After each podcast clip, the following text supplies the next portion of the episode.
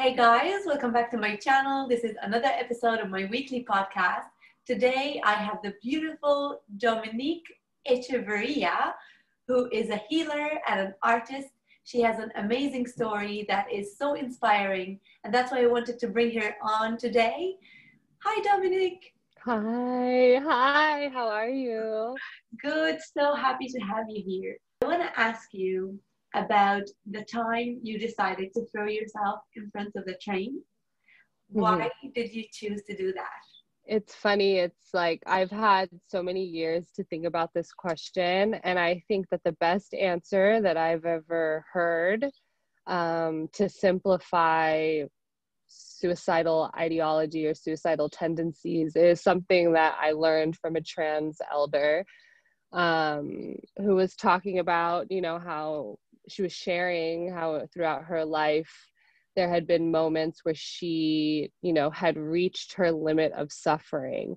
And those are the moments in which she wanted to end her life. And i had you know when i decided to throw myself in front of a train you know it was because i had reached my limit of suffering. I had reached my physical limit of suffering of being thrown around the medical system I was, I had reached my emotional suffering, being thrown around the psychiatric and therapeutic systems. You know, I had reached my spiritual suffering with like my environment and the way that, you know, the oppressive systems in my country. And so I had just reached my limit in every way. Months before my accident, I had gone to a psychiatrist to, for uh, to you know to go to therapy for trauma to heal trauma. And almost immediately he recommended medication. Hey do you want to try out some medication? And you know he was like i don't really see patients unless they're on medication. It's a weird rule in our country that a lot of psychiatrists and therapists and a lot of group therapy groups won't allow patients to be seen unless they're on medication and it's really crazy because it's like wouldn't you think that you know you would want to ha- take time to get to know the person and how their systems work and stuff and how their how their physical systems work not just how their emotional systems work but all of it? Wouldn't you want to like do some uh some fact checking and some history research with their primary care doctors or something I unfortunately was part of that one, you know, that very small percentage of people when put on psych meds, I had a negative reaction. And so instead of me, when I would have a bad day, to be able to bounce back and like use kind of like my own spirit to bring myself back, this medication kept me stuck in this very strange state of mind. I, it made me have insomnia, had lack of appetite. I, it killed my sex drive. It made me very antisocial and not want to be around everyone. It made me feel like uh, my heart would skip weird, like my heart, uh, irregular heartbeat. And it made me feel like I was going crazy. And when I went to the psychiatrist, he was like, oh, well, your body's maybe in this weird, maybe in this weird in between phase of acclimating. Let's up your dose. And so they upped my dose, and about a month later, I just, my mind couldn't handle it, and I threw myself in front of a subway train. And did you, before getting the medication, were you offered just to see a therapist um, without ha- taking any medication? No, the At DBT therapist. No, the DBT therapist that I was going to she did not allow patients, not only one on one patients, but also in her DBT therapy group, which teaches like cognitive therapy skills. Um, I wasn't like, it was a rule that I, I had to sign a contract that I wasn't allowed in unless I was also seeing a psychiatrist and being put on medication. Everyone in the group had to be on medication, and everyone was in there for different things. And it's like, it's very, very, very weird. And there's so many doctors that are like this here and there's a lot of psychiatric facilities here. There's a lot of therapy facilities here that are like that. In india you know people practice ayurvedic medicine right? That's where it started. And in, in the basic teaching of ayurvedic medicine is that everyone's body is different and unique. So how could you how could you treat everyone the same? Like you know what i mean? And i understand that it's like people say, oh, well, it's cost efficient in time, but it takes way more time and problems and cost to have all these sick people, but they can't make any money in this country if they're doing that. I'm a healer, right? And I work with all kinds of people. And I'm a healer in my community. And I have um, a friend of mine's mother and who has some younger children. And he is kind of a hyperactive kid. And they basically had a talk with the mom like, if you don't put your child on Ritalin, then they can't continue the school year. they don't understand how, like, in like middle school and high school and stuff when they're putting these kids on all this medication like their adrenal hormones are still like growing and regulating and forming and their neurotransmitters are still growing and forming and it's just from children to adults to my grandmother you know who's not who has diabetes and they have her inject insulin in her body every day instead of like putting her on like a wellness plan. It's crazy. I also had an experience here in ireland and i have to say the medical system is much better in ireland than it is in the united states. But one of the things that struck me when i was sick the way doctors treat you because I feel that what we are looking for when we want to be treated is mostly to be heard and to feel like the other person cares about us. While what I noticed going from one doctor to another, from one hospital to another, is when they talk to you, they're not even looking at you.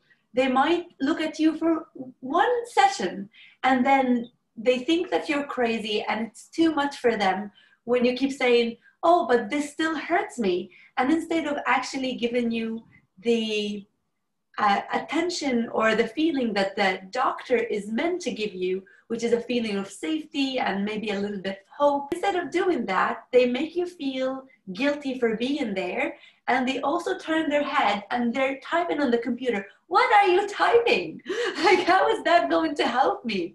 Um, if we want to heal someone, number one thing that we need to do is to listen to them. Do you agree with me on that? Yeah.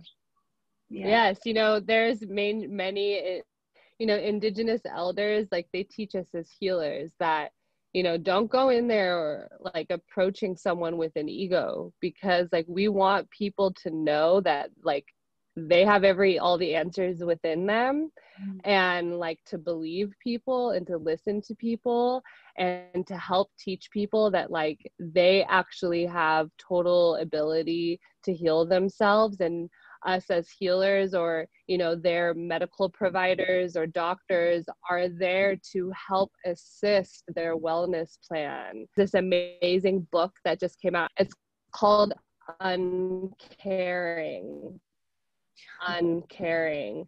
And it's about how both nurse it's both about how patients and nurses and doctors suffer in the medical industry because there is such lack of compassion. Because i work on a lot of people that are in the you know other parts of wellness and you know it's crazy the way that they work our nurses to the bone like workhorses. And then it's like no wonder they don't care because like their humanity is being stripped. So like they're in survival mode and they're having to be emotionally detached and they're trained to be emotionally detached and they're treated in a very dehumanizing way and so that trickles down to how they're treating the patients and the families. It's just this vicious, vicious, vicious cycle.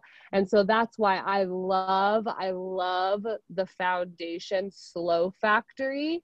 Slow Factory. It, uh, the the family is here in New York, but the woman who started it, Celine Semaan, she's uh, was born in Lebanon, and it's a worldwide organization that helps fight for human rights and sustainability and um, it helps to fight systematic oppression. And she talks about like how you know we have to when we're looking at the medical world we have to look at the whole system because the workers are suffering too. And i feel like people are so scattered right i'm so glad that everyone's waking up and wanting to fight and use their voice.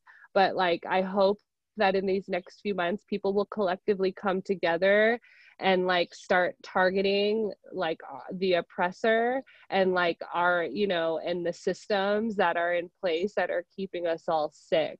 I know that you threw yourself in front of the train and you say that you reached your limit in every way. I know obviously you wanted out of here but did you just want peace? Did you want change? Did you want all of it what what was the one thing that pushed you to eventually do that i wanted to die i wanted to die i wanted my life to end so that people could stop having access to me because i feel mean? like like um I was someone that was always having to solve every pro everyone's problems and help everyone. I thought I always say this i thought because i don't want to say there wasn't because there was i just didn't see. I mm. thought that there was no one around me to help me. And so here i was feeling drained drained drained and i kept feeling like i was like the oppression of the systems in this country were chipping away at my spirit and my soul so much. Like it was like, why the fuck am I even here? I'm doing all the things I'm supposed to be doing. I'm a good citizen. I'm a good person. Like, why am I suffering? If I'm only staying alive for all of y'all to just keep taking from me and no one's giving me any answers or holding space for me, then fuck it. I have that crazy blood in me, that fire in me that's like, I'm gonna fucking do it. I just have that, but I just have, that's just my personality is like when I want to fucking do something, I'm gonna do it. And I'm not gonna just do it in some pussy bitch way. I'm gonna do it all the way. And like, you know, I really wanted, really wanted to start over. I wanted to start over.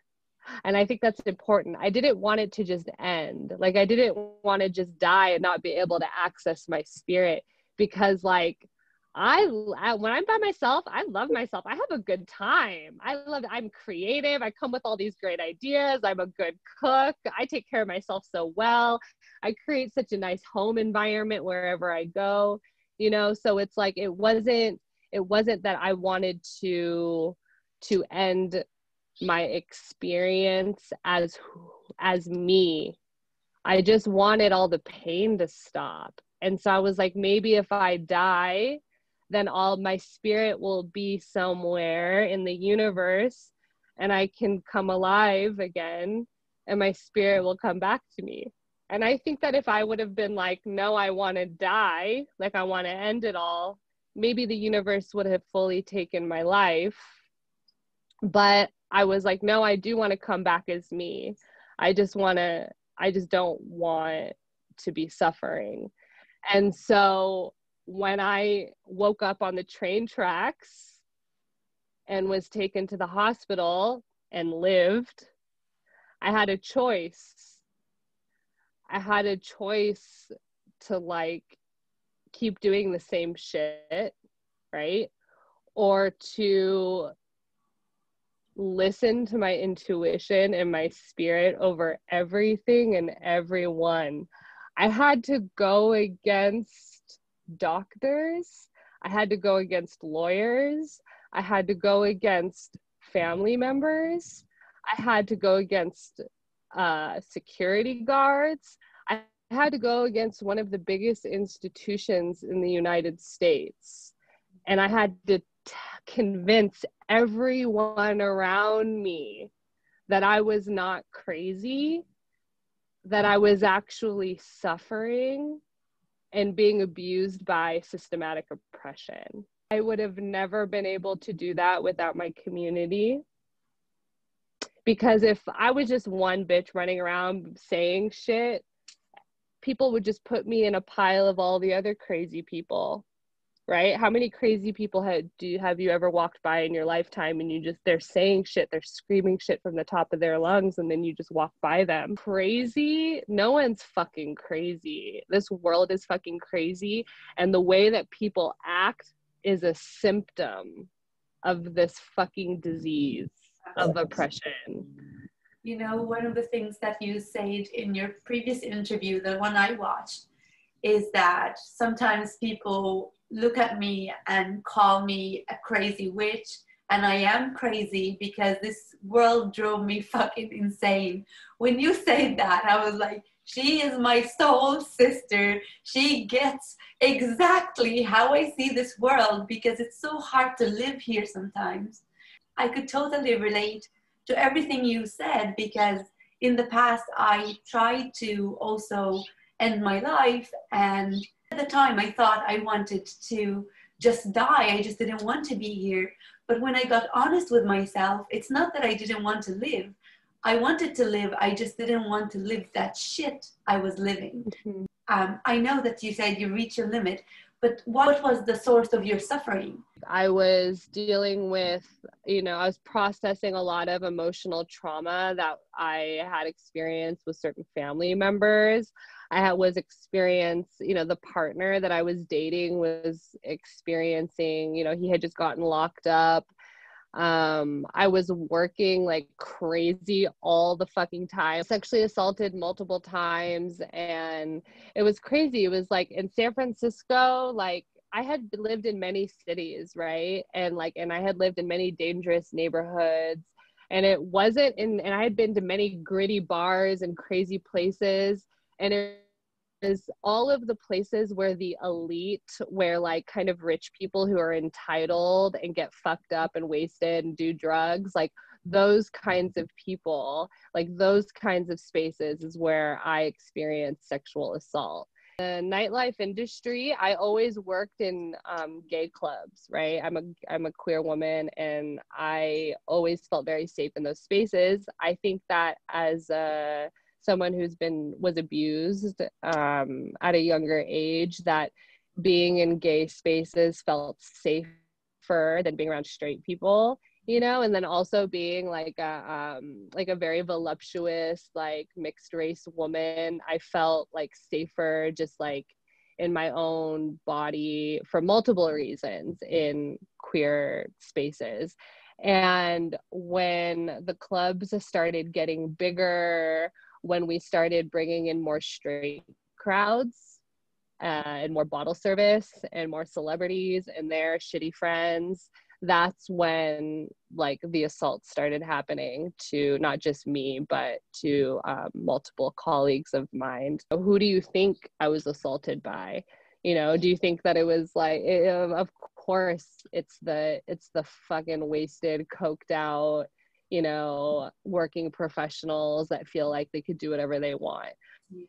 The first times I was attacked in New York, I was a live-in nanny, and um, the there was a there was a addict, a rich addict who lived in one of the penthouses in the building. It was in 68th and 2nd, which is like a very rich, nice place in New York City, Upper East Side. Like started out with him just kind of like asserting himself in the spaces that I was in. And then it went from him like sitting outside uh, across the street on the stoop of the building across the street and smoking cigarettes and staring at my window and me complaining multiple times to the doorman and the security that like this dude is like stares at me through my window and it creeps me out and he's you know oh well he owns his apartment you know he's he's fine you know he's just he's got something wrong with him just kind of making excuses until one day he broke into the apartment building with a knife going crazy. So my intuition was telling me that this dude is about to fucking snap and i had told the the staff multiple times that he was going to attack me and they did not believe me until like he did right? They had him like you know go back to his mommy's house. His mom was like oh i'll take care of him. Sorry he's on medication. He was a fucking pill popping alcoholic that just like did whatever he wanted right? And now the family went away for a weekend and he broke into the house again. He tried to rape me he did not successfully rape me. I was assaulted, but he did not successfully rape me. And it wasn't until then that he was arrested.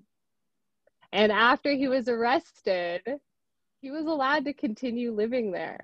so it's so fucked up like the way that like older white men like mm. they really are out here thinking they are insane in their associates that it's okay that that's okay that that's okay earlier you mentioned uh, feeling safe around gay people i am straight and one of my housemates is uh, gay and she always tries to convince me that I am gay. And I'm telling her, like, I'm not.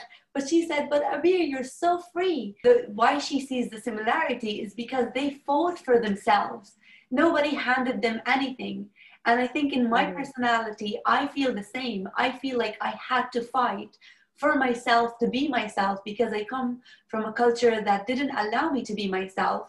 I can see why would she see the similarity it's mm-hmm. not about the sexuality it's about the attitude you just want to be mm-hmm. safe you just want to feel heard you don't just want to mm-hmm. be yourself and sometimes mm-hmm. only around people who are like that you would feel mm-hmm. safe. There's a book, Sex at Dawn, and it talks about like the time in history where like gender roles started to become a thing.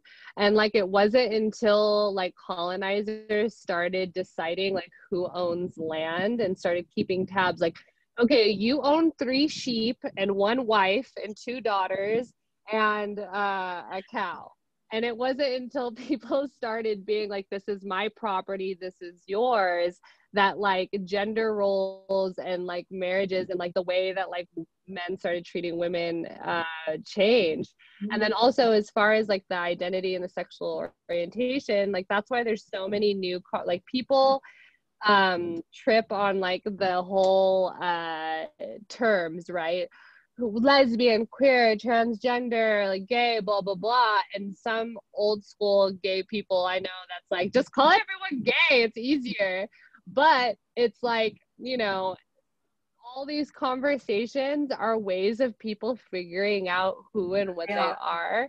And you know, the term queer is like used to be super negative, right? Like you're queer and now we're using it as like kind of like an umbrella term to describe people like you mm-hmm. who you don't you're queer in the sense that like you mm-hmm. don't identify with the normal gender roles. And that's what i feel like queer is is like you don't identify with the heteronormative gender roles of relationships. You're like if i want a shaved head as a woman i can do that you know? Like if i want to you know like live on my own and not have kids i can be independent. And there's you know there's so many um there's so many ways in which gay people have opened up the doors as far as like dialogue to express identity you know? And that's why you know that's why we celebrate pride. That's why we all celebrate pride. That's important that we celebrate pride just like how it's important to you know uphold the voices of black people because it's like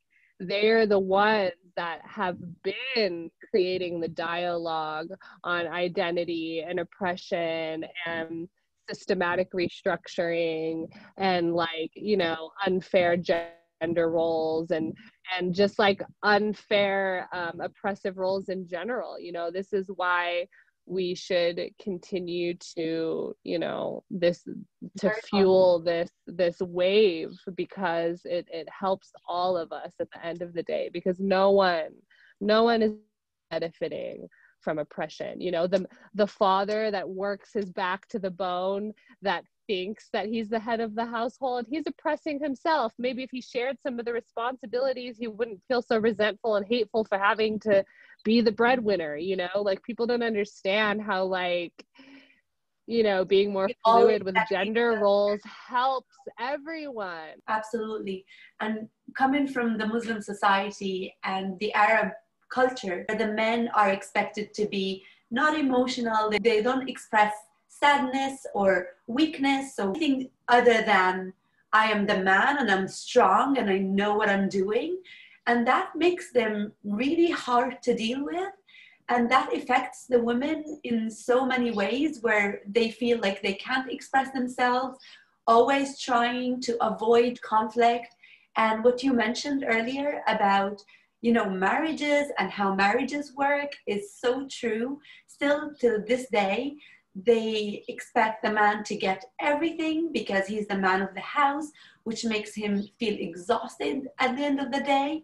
And, it's a lot of pressure. It's a yeah. lot of pressure. And then the women have to run around and be their slaves because you know what other and their therap and their therapists. Yeah, it's so sad. We're in 2021 and we still have to deal with things yeah. like that.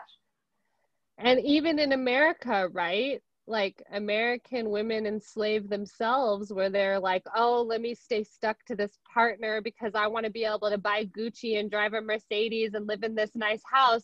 So I'm going to enslave myself to this family that I hate and stay stuck in this marriage so that I can like flaunt the good life, but like create soul loss. Sad.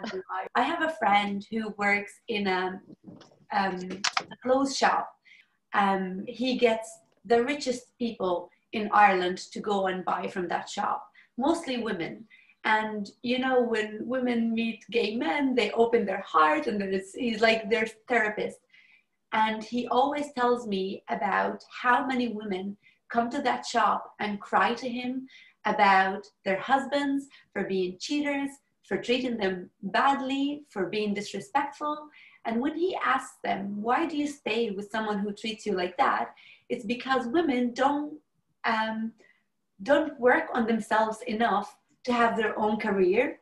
And then the men feel that it's okay to do whatever they want to do because the woman doesn't have the money and where would she go? And then it becomes and then it becomes like a codependent abuse cycle. And then it's like what came first the chicken or the egg? Is like he reacting to like him intuitively knowing that you don't want to be there and that you're using him? Or is he an abusive asshole and you're reacting to like the abuse? Or is it are you being emotionally manipulative and then he's react it's like so it's a, it's just this abuse cycle where no one's happy and it's this fucking rat race and then you know, these housewives go to a therapist and they're like, I'm going through it. And they're like, here's some medication, just take that, yeah. you know, and and you're and you'll be fine. Back in the day, like our our family units were meant to be resting places from the outside world. You come home, you kick off your shoes, and you get to decompress with your family. But then when your family unit is like a prison itself, then you never rest and then these angry people come out into the world and then they fucking snap on people and kill people you know or i love that you speak about ancestral healing. So what is it? Is it looking into our soul and digging deeper to understand where our wounds come from? And how can we stand up for ourselves so we can attract different kind of circumstances and people? What is it so there's a lot of layers to ancestral healing, right? A lot of it is critical thinking, taking time to like to think about who our ancestors were, where our bloodlines come from. Sometimes we come from people that weren't so great. So then you look, what made them not so great? Oh shit, was it this oppressive thing that happened in 1842 that caused my grandpa to be an asshole? Critical thinking and tracing your bloodlines like literally to like who you are who the people are that you come from right? And then ancestral healing is also like to make sure that you eat what your ancestors ate you know and giving yourself herbs decolonizing what your go to is for wellness you know is it you know, I, I, had to teach my boyfriend, like when he would get sick, he'd go to get an amoxicillin or this. And I'm like, well, think about what your ancestors did. What did, what did they used to take when they got sick? What did they used to do when they would be sad? What did they used to do when they'd be angry? You know, sometimes we need to take our men out to the ocean and let them scream at the top of their lungs and get it out. Sometimes we need to scream with them correcting certain patterns and unhealthy habits within ourselves that we've adopted, you know, and being really real with that, regenerating the land that you're on in all of the ways, walking with intention. Angeles Arrien is an amazing teacher on my healing website, universalmother.love, on the wisdom page um, there is a TED talk that she gives that you should watch, and there's her book, The Fourfold Way. talks about we need the warrior, we need the teacher, we need the visionary, we need the healer, right? And each person has their own path, they have their own lessons, they have their own way of eating, their own coping mechanisms they need, their own inspirations, their own guidance that they need.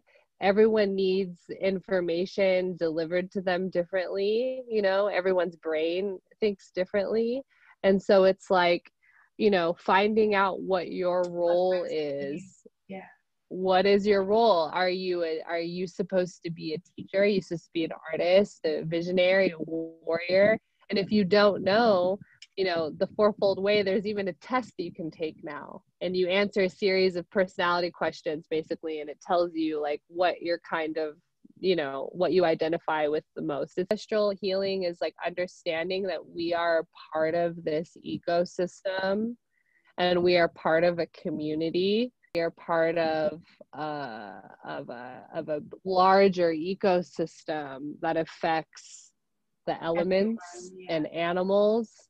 And so ancestral healing is doing less and remembering. It's all about remembering, about doing less and listening. Scientists have discovered that our stomach is our gut is their second brain, that what we eat affects our emotions, that our environment affects our emotional self, right? These are all things that medicine men have been talking about forever yeah you know that that mindfulness exercise and mindfulness practices is what schizophrenia ptsd bipolar disorder borderline personality disorder DBT therapy is now one of the most effective forms of therapy worldwide to treat these cases. And these practices are based on Buddhism.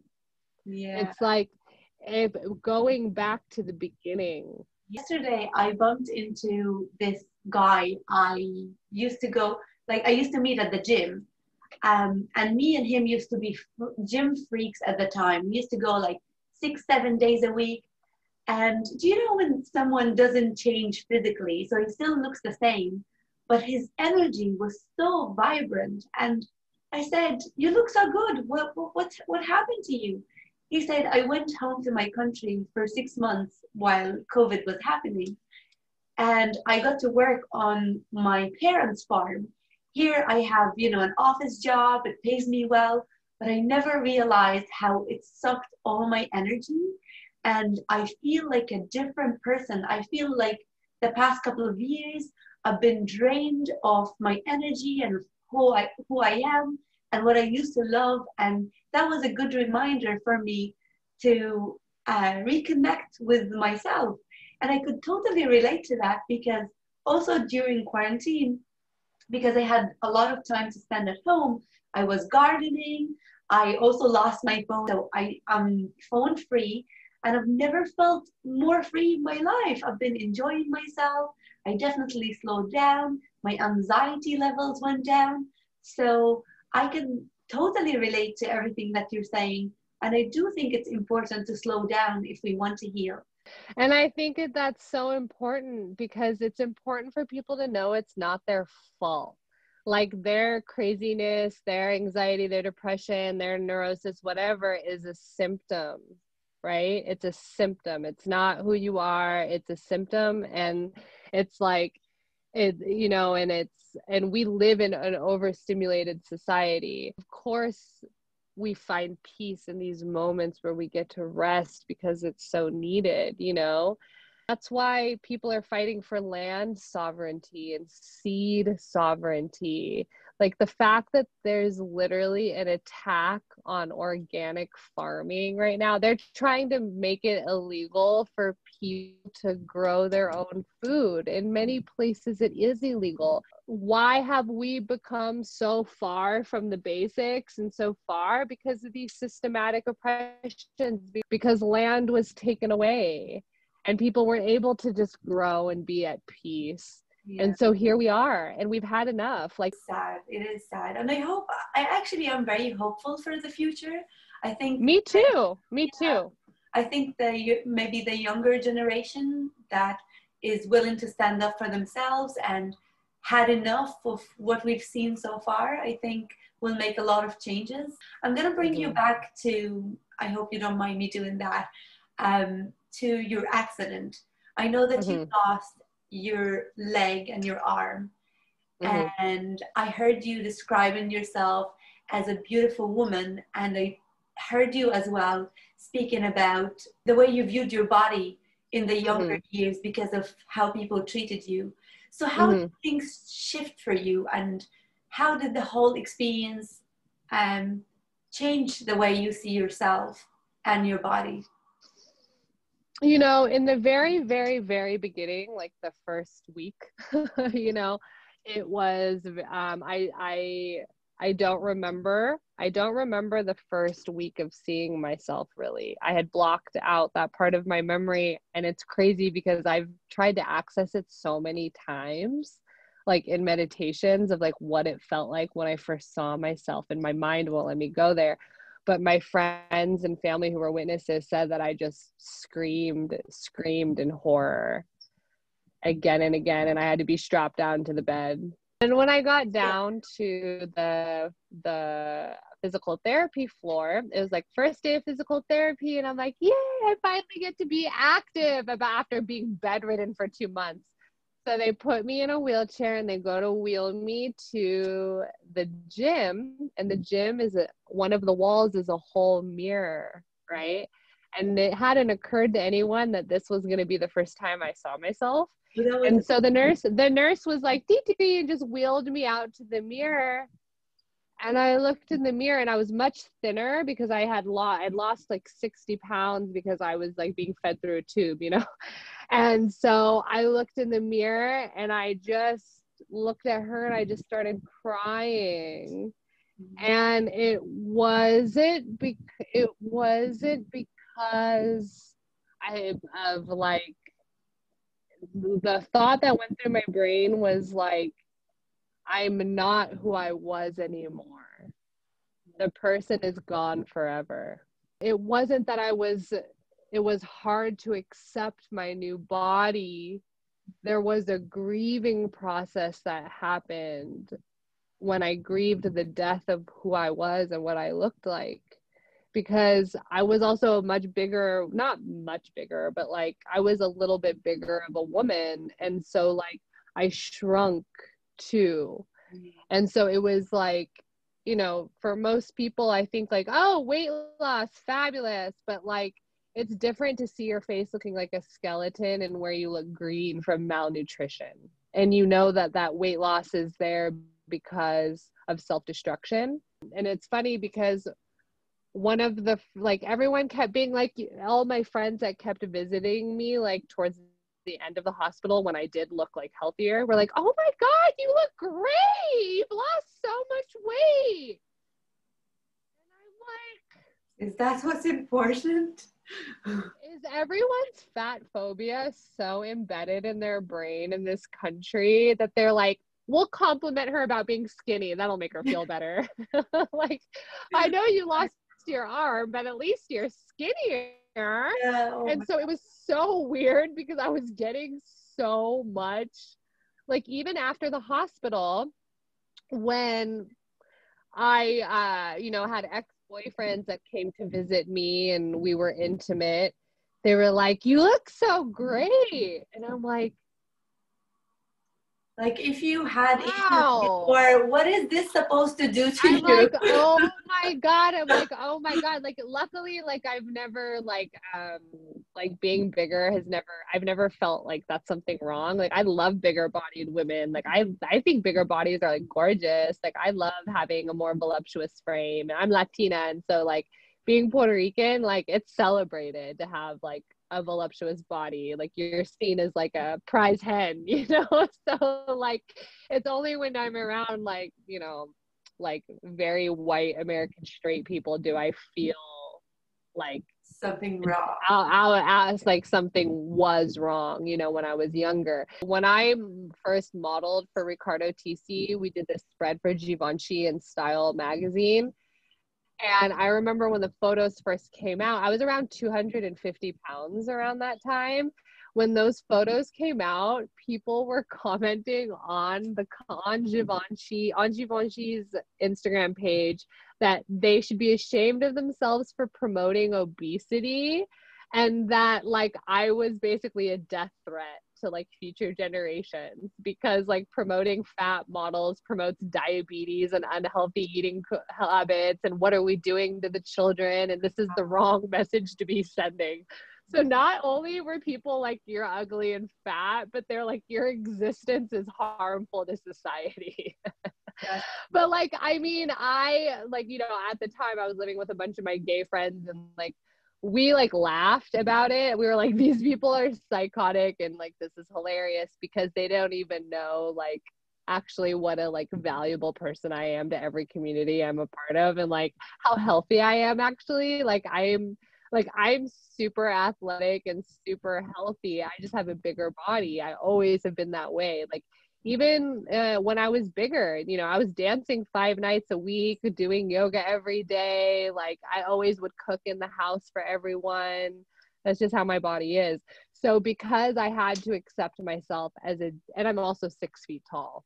Mm-hmm. So like I have always been different. So this is just like another version of different. I actually can understand that. And I've seen people at the gym exercising six, seven days a week, and they're bigger people. They're just bigger. Yeah.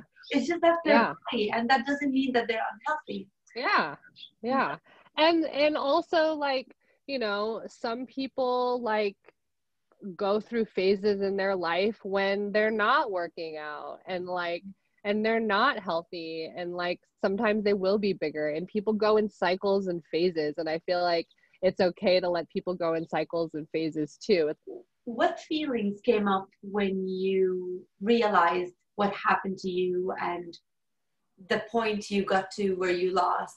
Your le- did you ever feel? I'm sorry if this is triggering, but did you ever, mm-hmm. ever no, feel guilt or the doctors were like you have lost your arm and we're gonna have to amputate my leg i was told that i was screaming and crying hysterically and screaming again and again, like on my arm, on my arm. And like just over time, before I could look at it, I would just think about it.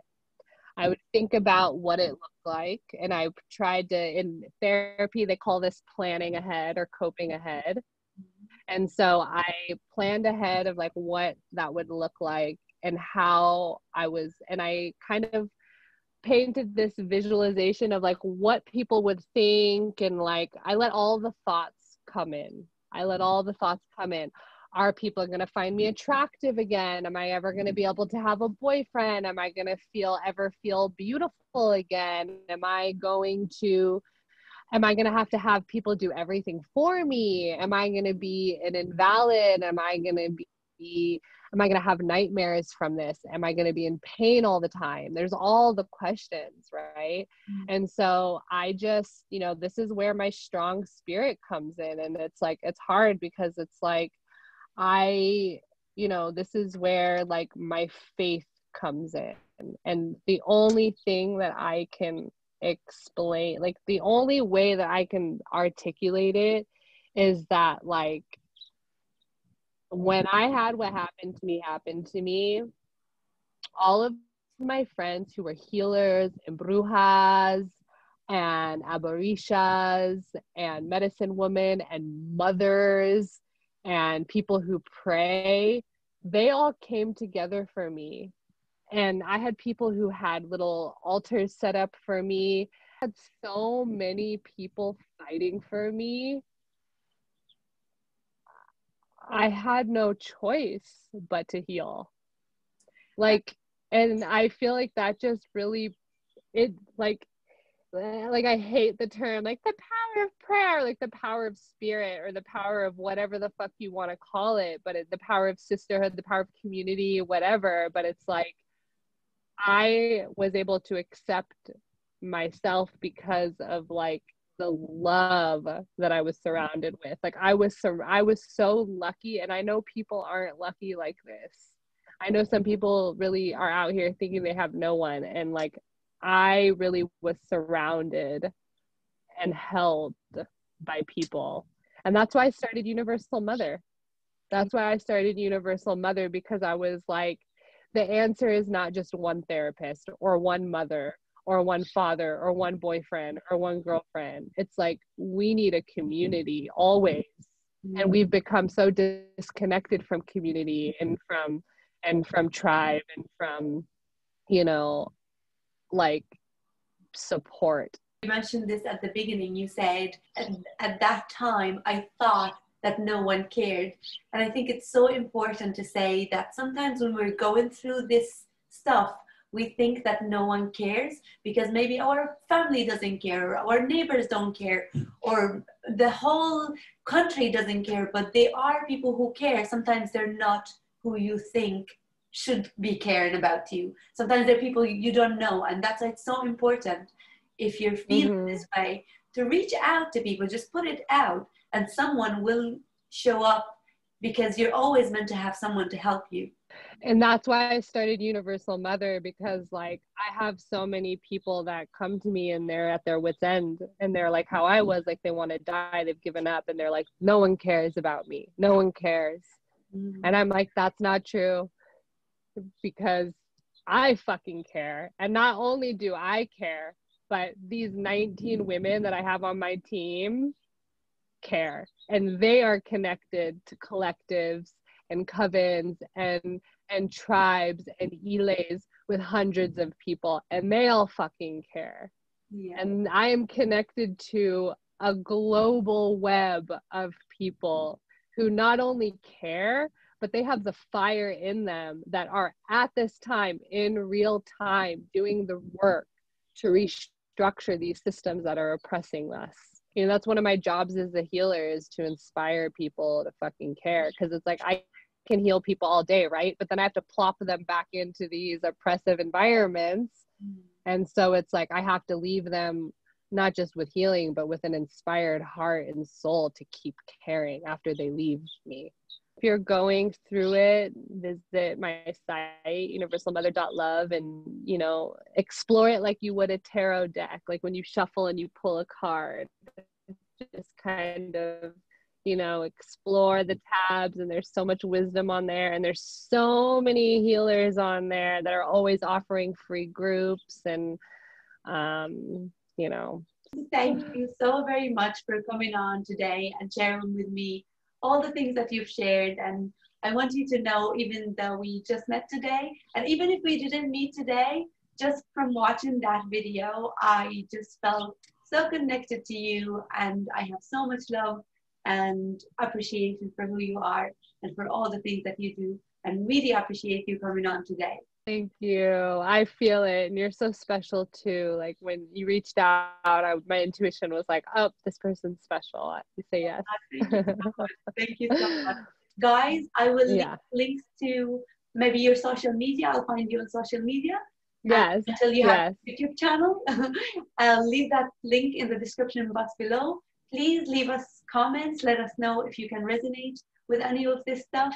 Um, sometimes when I watch videos, there's one thing that sticks with me. So if there's anything that stuck with you from today's video, please let us know what is it. And uh, hi, who's this? This is Tia Rufito. Who? Tia Rufito. Hi, sir.